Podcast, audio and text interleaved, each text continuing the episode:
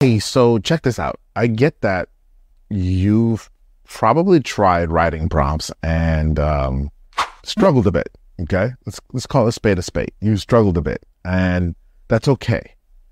It's okay. Seriously, it, it is because I really want to help you, and I've had the pleasure of helping dozens of people at this point who are right where you are right now. They've tried to write a prompt to get something done, and it didn't work, and they want help, and I would like to help you.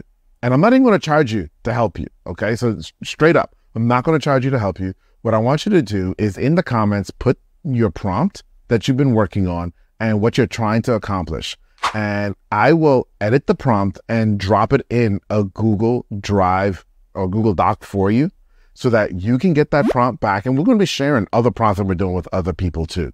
Okay. So drop that down below for me. If you want my